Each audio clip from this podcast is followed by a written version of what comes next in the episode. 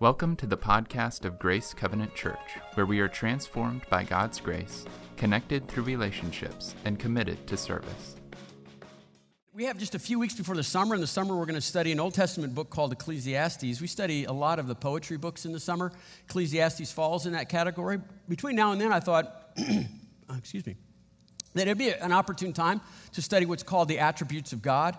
That is the, the qualities of God, the kind of temperaments, personalities, uh, well, characteristics of God. And we're going to we're gonna look at that for about four weeks, and maybe we'll pick it up at the end of the summer as well. There's a lot to talk about.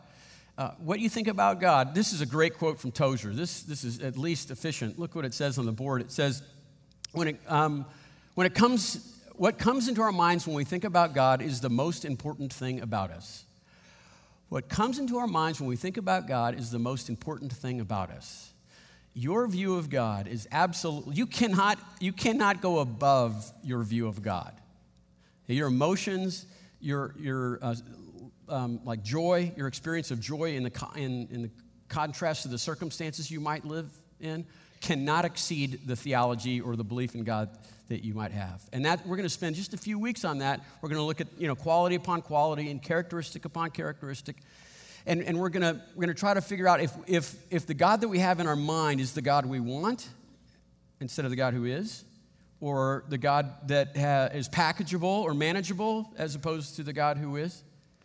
We're going to look at the God who, how he has defined himself in the weeks to come, okay? And this week we're going to look at his faithfulness or his trustworthiness. I felt like that would be an appropriate uh, topic to start on, a characteristic or attribute, because well, what we talked about on Resurrection Sunday about the resurrection being proof that your debt was paid for, we'll look more into that, and so that, so that we can be certain about that. Can, we trust God that that truth is, He's going to follow up on that truth, that Jesus Christ's death and, and His resurrection were adequate payment for your sins, and you are, in, you are adopted into His family because of that? It's a great place to start because a lot of the verses or attributes we'll be looking at from now on will be based on can we trust Him? Now, this will be a simple outline today because it's a topical uh, subject. So it's going to be what, is, what does it mean that God's trustworthy? We'll spend some time with that. And then we're going to look at um, what, uh, what does it look like? How does God express his trustworthiness? Hopefully, in a way that you and I can comprehend it, you know, in a, in a manner that, you know, mammals, that people could grasp this profound truth that God is trustworthy. And then finally, what, what, you know, what does it look like in our everyday life uh, to live with the fact that God is trustworthy. Now, I, I, don't mean to oversell this, but I want you to know that, that this lesson today is kind of a summary of a three week topic that we studied when I was in graduate school. And I walked out of the class and it changed my entire life. It has that potential. I'm not suggesting it happens for everyone. Maybe it's just where I was in life. But from that point on, I felt like, now I get it. And I was steadfast and firm from that point on. I didn't have doubts. I wasn't wondering like I used to. I was focused on this attribute of God, his trustworthiness, and the way he demonstrates it to our hero in this story. And, and I've been taking people to this passage ever since. Okay, so, so there. I mean, this is a good thing today. At least it is for me. So um, right along, will you? Let's look at the first thing, shall we? What does it mean that God is trustworthy? It means that when he makes a promise that he'll keep his promise, and we need to find out what some of the promises are, but it means that what, what he says he'll do, he will do. And now, and, and then in the various degrees of trustworthiness, whatever the issue is, whether it's God or someone else, we, we have various levels of trust. We can only trust someone to the degree that they're trustworthy. We all need some kind of rock to cling to in a storm. We need something to balance our emotion in right in the very variables that we experience in life. Where many of us are living in some context of vertigo, circumstantially or relationally, and we need something to hold on to while the world around us spins. And I would propose this that is the promises of God as they're displayed and fulfilled that should be that rock. The trustworthiness of God is the thing that should stabilize us like nothing else. It's, it, it's in a whole different category by itself. Now, If you'll turn to Hebrews chapter 6, I'll show these verses on the screen, but this, these, these are an important couple paragraphs. And since they are kind of lengthy, I'd like to let you know about what to look for while we read this, what to listen for. It's about promises. So we're going to be looking for words like promise and swear and sworn by. So we'll, and words like oath, because that's the topic. Okay, I want you to also be looking for um, the appeal to an authority. Whenever you make a promise somewhere, whether it's in a courtroom or somewhere else, you're going to make an appeal to somebody that could hold you accountable to that truth. So look what God is going to swear by. And then finally, and, th- and this is, I, I, this is um, kind of a holistic expression of what we're studying today. Look at the emotion, right, or the psychology of what happens to us if we believe in the trustworthiness or the truthfulness of God. Okay? So those are the key words and phrases to look for. And now we're going to look at uh, chapter 6 of, of Hebrews. That's a New Testament book, verse 12. He says, uh, We don't want you to become lazy. What he's talking about, about uh, don't, don't become lazy in your obedience. Okay? Don't get sloppy about obeying God, and here's why. Uh, but rather, you're supposed to imitate those who through faith and patience inherited the promise that they received. Now, when God made a promise to Abraham, there's the promise again, that when God made a promise to Abraham, since there was no one greater than him to swear by, he swore by himself. God said, I swear to me, saying, I will surely bless you and give you your many descendants. And so, after waiting patiently and not getting lazy, Abraham received what was promised. Now, look, Men swear by someone that's greater than themselves, and the oath confirms what has been said, and it puts all arguments to an end. But God wanted to make the unchanging nature of his purpose very clear to the heirs of, of, that was promised, and he confirmed it with an oath. We have a promise, and now we have an oath. So that, verse 18, God did this so that by two unchangeable things, a promise and an oath, in which it is impossible for God to lie. We have fled to take hold to the hope that is offered to us, and we are greatly encouraged. we have this hope as an anchor for our soul, firm and secure. It enters into the inner sanctuary behind the curtain where Jesus, who went there before us, okay, as he entered on our behalf, he has become the high priest forever. Wow. okay, that's classic book of Hebrews. So dense, so much to it. Let's talk first of all. Here's, here's the theme here is that God's trustworthiness is supposed to be the anchor for our soul. Okay, we're talking about his metaphor here, the, the word picture he used was anchor, and he wants his God's trustworthiness to be the anchor for our soul so we can have hope and be firm and secure. You want firmness and security in life? Yes, you do. Okay, your soul needs an anchor. It has to have an anchor. And so this writer is saying, you know what your anchor ought to be? The trustworthiness of God, as seen in his promises and oath. Now, let's just let's go to anchor fundamentals, okay? You'll need this for later. Um, an anchor needs to be attached to two places. One, the boat. It needs to be secured to the boat, and you're not going to tie it to some little dinghy or some little uh, wispy thing. You're going to tie it to something that's at least as strong as the hull because it's really important to hold on to. Right? So it's attached to one end there, and then it's attached to the other thing. It's tied down on the other end to this anchor, and the anchor, it, it, it the anchor has to go to a place that we cannot go right? It's not the water. We don't throw the, we're not really throwing an anchor into water. We can get in the water. And the water is actually the problem, isn't it? I mean, we're anchoring this boat because of tide or because of torrential waves. And so we're throwing an anchor in, not to the water, but all the way down to the bottom to grab something that we can't grab to make this boat secure. And it's supposed to, and you can, you know, most anchors are built like some kind of a claw. And so it drags until it hooks onto something that's immobile, immutable, unchangeable, that's going to be there all the time. And, and this anchoring system has to be bigger and stronger and more stable than the boat, plus wind and waves. Anchor fundamentals. Anchor fundamentals. So, metaphorically, a boat needs an anchor. That's literal. Metaphorically, your soul needs an anchor. It needs something to cling to, something to hold on to, again, in, in the changings of life. I don't think anyone said it better, and it's been quoted ever since. Heraclitus, uh, one of the uh, Greek philosophers, said that everything's in a constant state of change. He's the one who wrote the sentence, You never step into the same river twice. I think he could embellish on that and say, You never go home to the same family twice. You never go to the same place of work twice. Everything is always changing, everything is approaching entropy or death or chaos. Every tree has a fate of compost, it's disintegrating, right? Every mountain is becoming flatland gravel. Every planet will become frozen, every star or supernova. Everything is dying, and we know this. We know there's nothing safe, and, and we need something to grab onto. We need an anchor. And this writer is saying, well, it ought to be the trustworthiness of God, but we choose other things. We know that we need something more. And so sometimes we just we pull up our bootstraps and say, "I will be the anchor. It will be me." For one reason or another, we think that we can do this. I'm, I'm the captain of my own ship, right? And that's fine. It, it causes you usually to become bitter and isolated. And then, and then there's that one day, you're always one long shower away from realizing that the captain is crazy and we need to mutiny. Because, Skipper, you are lost at sea, friend.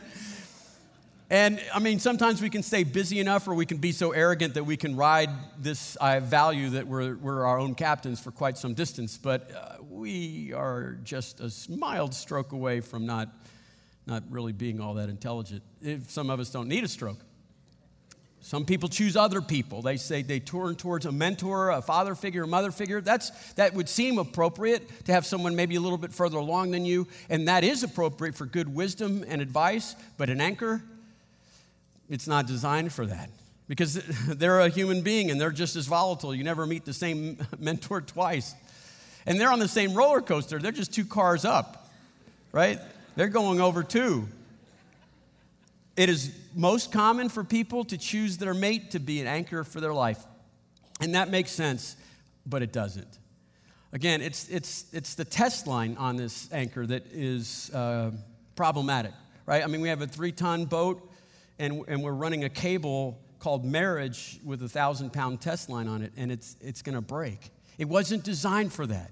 It was, it was, it doesn't work. And, and when people make their mate into an anchor, right, the stability of their life, there's two things that happen. One, one is really bad. And one, when a person, a husband or a wife realizes, I've become too much to this person and they can't leave me.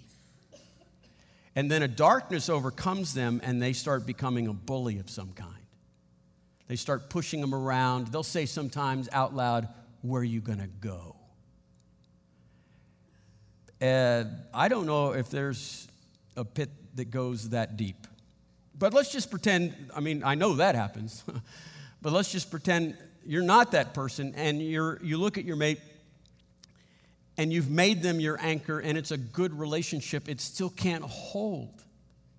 It won't work. I, I honestly, I felt like I experienced this in the last two years uh, as I was pursuing my love for Melinda, and um, it was I just you know kind of went in you know all all in, and it and it and I started thinking about um, it's, this is morbid and, and really narcissistic, but it was, uh, I just kept thinking, I, I've gotten to a place now where it's not safe because if she were to leave, if she were to die before me, I imagined not being able to live seven days.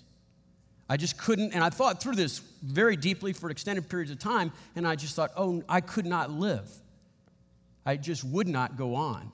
And that's not a good place to be. And so I thought, well, I got, I've gone too far. I should withdraw. But there's, that's not the point of marriage. See, the point of marriage is to recklessly love and completely sacrifice yourself for another human being. And so I couldn't turn back, but I felt like I was going, I was too far forward already. And that's when, it, that's when I was, you know, it was, a long drive, and I, re- I realized I've made her into more than she was, her place was to be an anchor. And I, I changed my focus and thought, you know, the trustworthiness of God needs to be my anchor. That is my foundation. That's, that's what's dragging and catching something that will not change and will not alter. And if, and if, I, if I do have to live a day, a week, a month, years without my wife, it's because that is keeping me in this storm. You see? And so, so I, I came to realize bad, you don't want to be married to an, a person that realizes they're your anchor. Good, you still can't endure that. It's not, it's not, it's not there for you. So you, you need to choose God to do that because you need to have something that's everlasting and eternal, that's non changing, that's predictable, that is certain. Those are all attributes of God. But we are all on a road. We have all chosen. What have you chosen? Have you chosen that you would be this thing? That you're the, you're the bearing, you're, you're the anchor, or, or is it someone else? And have you come to realize that that is a easy place to find uh, despair or you know dis- distrust? Or have you chosen for God to be that? And is God the God in your head? Is He big enough to endure it? There are three roads. What road are you on? It's the trustworthiness of God that should be the anchor for your soul. The trustworthiness of God. And here's, here's why because an anchor is tied to two things it is tied to you, and it's tied to something that doesn't change something that's bigger than anything created. And Jesus is that. He is the Son of Man. He is us. He is the second Adam. He can relate to us in every way but sin. He is. He is, he, is, he, he is tied to us, and his, his, other, his other nature is divine. He is the Son of God. He, is, he and the Father are one. He is the great I am. He has, it says in Hebrews, gone behind the veil to the Holy of Holies, the Ark of the Covenant. He has chained us to that. He is that anchor. He's the only one that could be that anchor. And so that's why this writer of Hebrews is saying if you want to stand firm and strong, right, and firm and secure, then your, the, the anchor of your, of, of your heart needs to be the trustworthiness of God. How does he illustrate that? What, is, you know, what, is, what does that look like? What does it look like? Well, he says it in Hebrews, and we're going to show what it looks like, what he's actually alluding to, and that is there's a promise with an oath. I mean, a promise is pretty good, but this is a promise with an oath. And, and he's referring to Abraham's the hero of this story, so I'll just tell you that story. In Genesis, yes, Genesis chapter 12, God comes to Abraham, he's 75 years old, and he said, I promise you, there's multiple promises involved, but he says, I promise I will give you an heir. I will give you multiple heirs, descendants, and one of them will be uh, a blessing to all the world. Okay? So that's what happens in 12. Chapter 15 is 10 years later. He's 85 years old, and he has another very intimate encounter with God indoors, and he says, I am having my doubts about the promise, your trustworthiness. Because I'm getting along in years, my wife way past the age of birth, and God says this in chapter 5 of verse 15. It's at night, he says, We should go outside. What do you think? Just look. Just gaze. It's me, the great I am. This is what I do in playtime. And you can't have a baby? So he repeats the promise that you'll have heirs and you'll have more heirs than you can count. Count the stars, Abraham. No? Keep counting. If you I'll bring you to the beach. I'll make you count the grains of sand. You'll have more heirs than the stars I put up in the sky.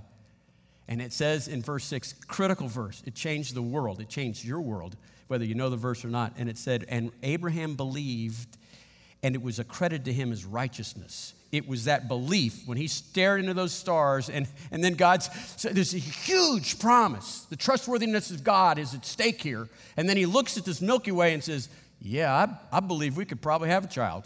Yep, and at that moment, in his soul, an accounting transfer took place, and righteousness was added to his account, and that's when he became a child of God. That's how it is in your life. That's verse 6 of chapter 15 of the book of Genesis. Verse 8, Abraham says, uh, Could you help my unbelief? I love that. Right after chapter uh, verse 6, he says, I, I still I don't know if I can believe. And God said, Well, I'm going to do something for you so that you understand the trustworthiness of God. I have made a promise to you, and now I'm going to make an oath.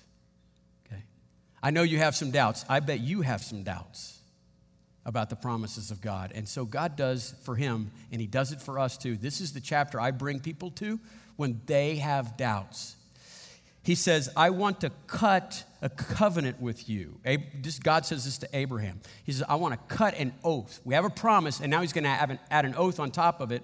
And, and what that means is, what, what, what's tender about it is, this is a vocabulary and kind of a, a business etiquette that Abraham was quite well aware of. In the ancient Near East, people did this on a regular basis whenever they made primarily real estate deals or king servant deals, okay? And what they would do is they'd get a single animal mostly and they would cut the animal in half between and they would lay a half over here by my podium and another half by the music stand. And then if we were peers, we would lock arms and we would walk through the blood of this animal. There'd be a little trench there and we'd walk through the blood and we'd say whatever happened to this animal will help happen to me if I don't fulfill the promises of his contract. See? And then sometimes we'd switch shoes and you'd have my bloody shoe and you'd have i'd have yours and if there's ever a contract problem so that there, all the argument would end it said in hebrews put an end to all arguments we would just say hey remember this contract remember this covenant we cut that's why it's cut so god says listen abraham i know you like real estate deals and i know you know about kings making uh, uh, you know contracts or oaths with their peasants by the way when the kings do it they don't walk through the blood they'll sit up in a chair and watch all right that's the deal. Eh, he, goes, he says to Abraham, I need, you're going to need to get some animals, many animals, five animals. You'll need to get a heifer, a goat, a ram, a pigeon, and a dove because I'm an extravagant God. There'll be a lot of blood on this. I hope you remember this oath. And so he does. So Abraham gets this heifer, splits it. He gets a goat, splits it. These are three years old in the prime of their life. He gets, uh, did I do goat or or ram. That gets the ram and splits it, dove and pigeon. They split those two, or they just put one on each side. And then Abraham waits. It's like, okay, let's, let's do, let's do this. And he waits some more, and sun's going down. He's waiting. I hate when the lawyers show up late. And so in verse 12 of 15, it says this And as the sun was setting, Abram fell into a deep sleep. God did this to him, and a thick and dreadful darkness came over him. Verse 17. And when the sun had finally set and the darkness had fallen, a smoking fire pot with blazing torches appeared. This is just like the one, this is God showing up, like in Moses, right? And passed between the two pieces. And on that day, the Lord made a covenant with Abraham, an oath on top of a promise. And when, and when Abraham came to and woke up, he, he remembered the dream of what happened, the, this fire pot, this, this pillar of fire, and he remembered God walking through this blood canal. And he was marveled at two things. One, that the king of the universe is going to do the walking.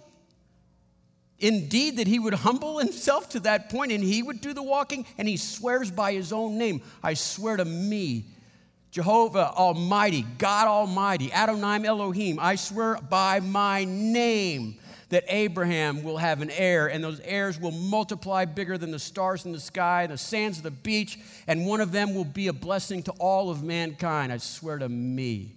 He was marveled that God made those promises. And two, he couldn't believe he slept through it. He missed the signing. Now all the lawyers were late. Now they're gone. He didn't promise anything. This is a one way contract where God does all the promising and Abraham does all the sleeping. This is the oath of salvation. And this is why the trustworthiness of God should be the anchor for our soul, because our soul brings nothing but sin. It brings promises broken. This is where you bring your doubt. Because what do you doubt about the promises of God, really? Some of you doubt the, the integrity of God. No, uh, yes, I can understand that. You know, you need to get to know Him better. But most of us come in here on Sunday because they don't, we don't, because we don't doubt God's integrity. We doubt whether He would give us another day. We wonder about our volatility in this contractual relationship. We come in here and we go, had, was it this last week? Was last week the week that I went too far? Is that the time where he says, You're off the team, you're out of the family, we're done now? And this passage says, You weren't even there. You were napping. You didn't participate. God did the promising. Trust in His trustworthiness. That's the anchor for your soul. Only God walks through. And that's why the writer of Hebrews says in 16 or 18 God did this so that two unchangeable things, a promise and an oath, which was in, made it impossible for God to even lie, you know, right? We have this hope, which is an anchor to the soul. It is firm and secure. In it, enter, and it enters into the inner sanctuary behind the curtain. Is, why? Why are we so secure and firm? Because we don't do anything. We bring nothing to this. It's the trustworthiness of God. You choose today. You've been on a road. Let's just evaluate the road. What is the anchor? In light of what we just heard about with the promise of God and the oath of God, you, others, or the integrity of God? Go take a look at the stars. Where are you going to go, Abraham? Where are you going to go? Look what I do. You guys, where are you going to go? You have to have something that's eternal, something that's on the other side of that veil that protects us from the very face of God. You have to, you have, to have something from there. And Jesus is the only one that did it. Did God fulfill his promises to Abraham? Abraham had a son, his name was Isaac. Isaac had a son, his name was Israel. You've heard of Israel. You know how many Israelis have been born since that promise? Anybody want to count? I'll bet there's more to them, and there are stars in the sky, you know, grains of sand in the beach. And then one of the parts of the promises was this that, that, that all the world, by one of those descendants, one of them, not by the nation, but by an individual, that the whole world would be blessed by that one person. And so for 2,000 years, the, the people of Israel bring inconsistency, rebellion. You know, it's like they could, they never failed to fail, as they say. It was the easiest thing to do. That's all they brought was betrayal and distrust and ambiguity. And after 2,000 years, God says, I made a promise. I've been fulfilling most of that promise up to this point, but on this day, in the midst of your rebellion and your captivity and your time out and all the things that you have not done, I still made a promise, and I'll give you this child as a babe in a cave. And if you bow your knees, you can see his face and, and smell his breath. But if you're too proud, you'll walk right by. God is trustworthy. It's the trustworthiness of God that is supposed to be the anchor to our souls because it was, it was in that boy that became a man. He fulfilled the promise of broken promises. The Son of God and the Son of Man served that position as an anchor as they tore him to pieces as everyone walked through his blood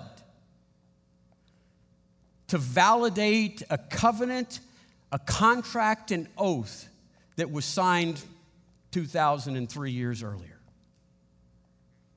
They had the bloody sandals to prove it that God is trustworthy. And that should be the anchors to our souls. God said, I can take the immortal and make it mortal. I can take the glory of the Son and make him common. I can dress this anchor up to fulfill the parts of his existence, to tie him to you and to tie him to me. And that is how you are to trust me. So, how is one to live? I mean, right? We know what it means and we know what it looks like. How do we live? We, we, we, we, live with, with, with no other context of what is certain in our lives. What rattles around in your head? What are the voices that you listen to that tell you otherwise? Why do you listen to them? In other words, are you spending time thinking about the things other than this anchoring, the trustworthiness of God, His promise, His oath? Or are you listening to your I don't know, mother, coach, father, mentor, sister, brother, mate? Because they're there or loud or more consistent? What you do is you find, you find out this. Here, and this is why this, this passage, this story changed my life.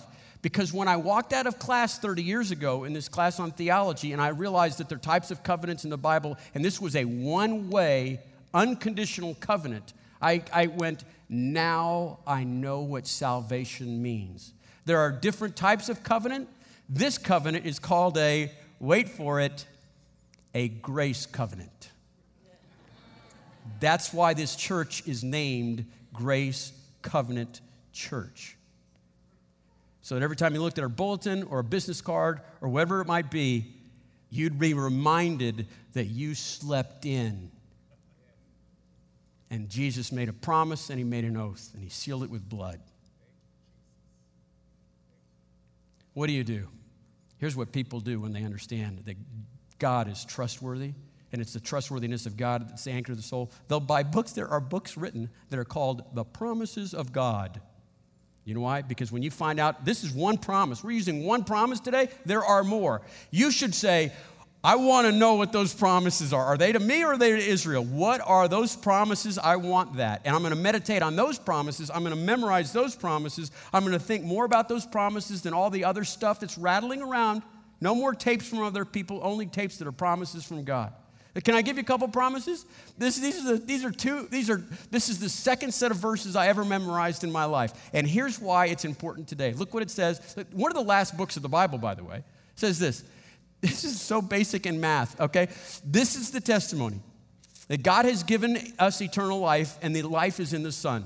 Okay? He who has the Son has the life. He who does not have the Son does not have the life. Get it? good. Okay? Verse 13 I write these things in order that you who believe in the name of the Son of God, so that you might know that you have eternal life. Here's another promise. This is the confidence we have in approaching God that if we ask anything according to his will, he hears us. Do you know you have eternal life? Do you doubt you have eternal life? You know why you doubt you have eternal life? Because you thought you signed something. You weren't there, you were sleeping. He says, Look, this is how it works. I'm writing this so that you know that you have eternal life. Eternal life is in the Son. If you have the Son, you have the life. If you don't have the Son, you don't have the life. Do you have the Son? Then you have the life. I've written these things so that you might know you have eternal life. What kind of God lets you wonder about that? A loving God would never allow it. He would never let you wonder about your fate, and He would never put your eternal destiny in your hands. You're a bad captain. You're not a good skipper. And so He takes care of everything, and He says this If you have the Son, you have the life. I, want, I write this so that you might know that you have eternal life. I have another promise. It says, if you talk to him, anything you say according to his will, oh, he's hearing that. He is listening. So talk. There's other promises. Medit- find the promises, meditate on the promises, enjoy the promises. Let the promises, the trustworthiness of God, be the rock, the anchor, the stability of your life. And don't settle for anything less. God is trustworthy. Let me read. Why don't you close your eyes? Let me just read this passage again. It's so deep and full of meaning. This is that Hebrews chapter 6. We don't want you to become lazy about obeying God. Enjoy it. But we want you to imitate those that through faith and patience inherited what they were promised. When God made his promise to Abraham, for example, since there was no one greater to swear by, he swore by himself, I swear to me. He said, I will surely bless you and give you many descendants. And I did. And so, after waiting patiently, Abraham received what was promised. Now, see, men swear by someone greater than themselves. And an oath confirms what has been said, and so it puts in rest to all the arguments. Because God wanted to make the unchanging nature of his purpose so very clear to all of his heirs, that's you and me, of what was promised, he confirmed it with an oath, a blood covenant. He did this so that by these two unchangeable things, a promise and an oath, it is impossible for God to lie. We who have fled the world and are holding on to the eternal hope, are, it is offered to us for great encouragement. We have this hope as an anchor for our soul. We are firm and we are secure. This promised one, he enters the sanctuary behind the curtain. Jesus, he went there before us. He entered on our behalf. He has become our high priest forever. Lord Jesus, let these words be made true in our souls that we might stand firm and secure on your integrity, on your trustworthiness, in your attributes, in your character. We pray this so that we might be free, free to enjoy you and sing. In Jesus' name we pray. Amen. For more information about Grace, visit our website at grace360.org.